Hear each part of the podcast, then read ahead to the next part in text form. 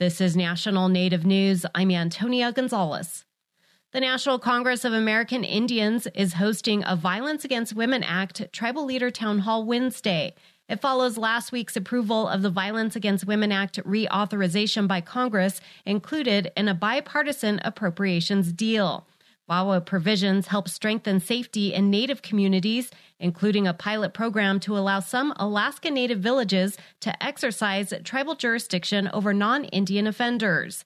Akiak Chief Mike Williams Sr. says it's good for Alaska and all of Indian country. We've been working so hard uh, over the long years, especially here in Alaska when uh, we are dealing with uh, 229 federally recognized tribes and to empower each of the community is the goal to uh, deal with these issues that uh, are not good for our women and children, our elders in Alaska. Tribal leaders will review provisions in the law and discuss next steps for tribal nations. The federal government will fund relocation efforts for six Alaska communities threatened by erosion and flooding. Most are in the YK Delta, where erosion and flooding are pervasive problems. KYUK's Olivia Ebertz reports the project will play out over time and other threatened communities can still apply for funding. The U.S. Department of Agriculture announced in early March that it will pay for Alaska communities to relocate buildings and infrastructure.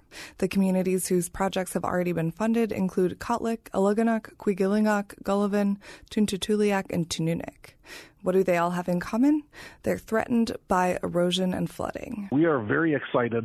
That's Brett Nelson. He's a conservation engineer for USDA.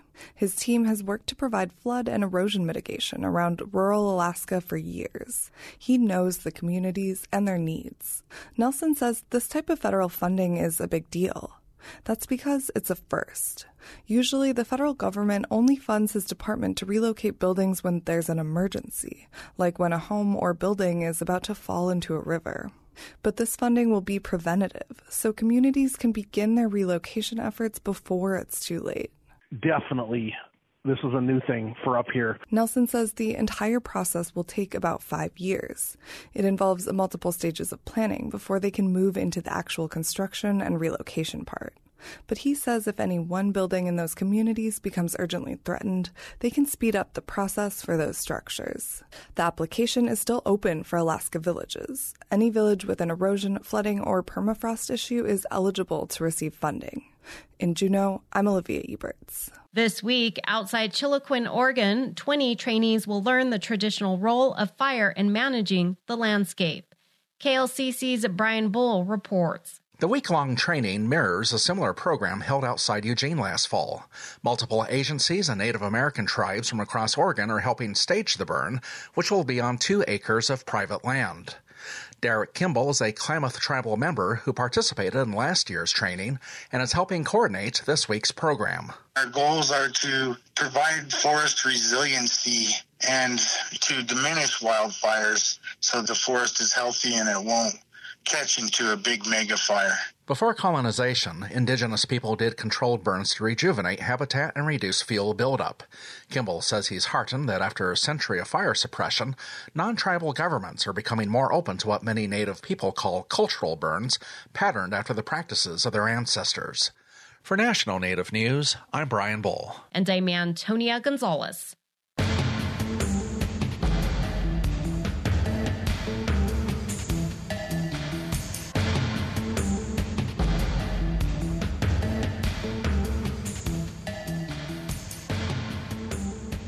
National Native News is produced by Koahnic Broadcast Corporation with funding by the Corporation for Public Broadcasting.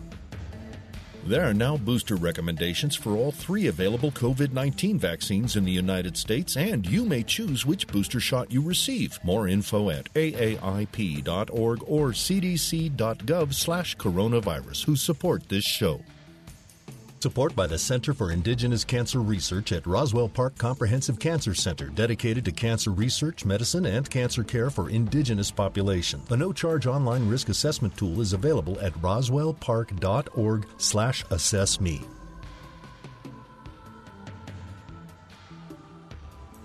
Native Voice One, the Native American Radio Network.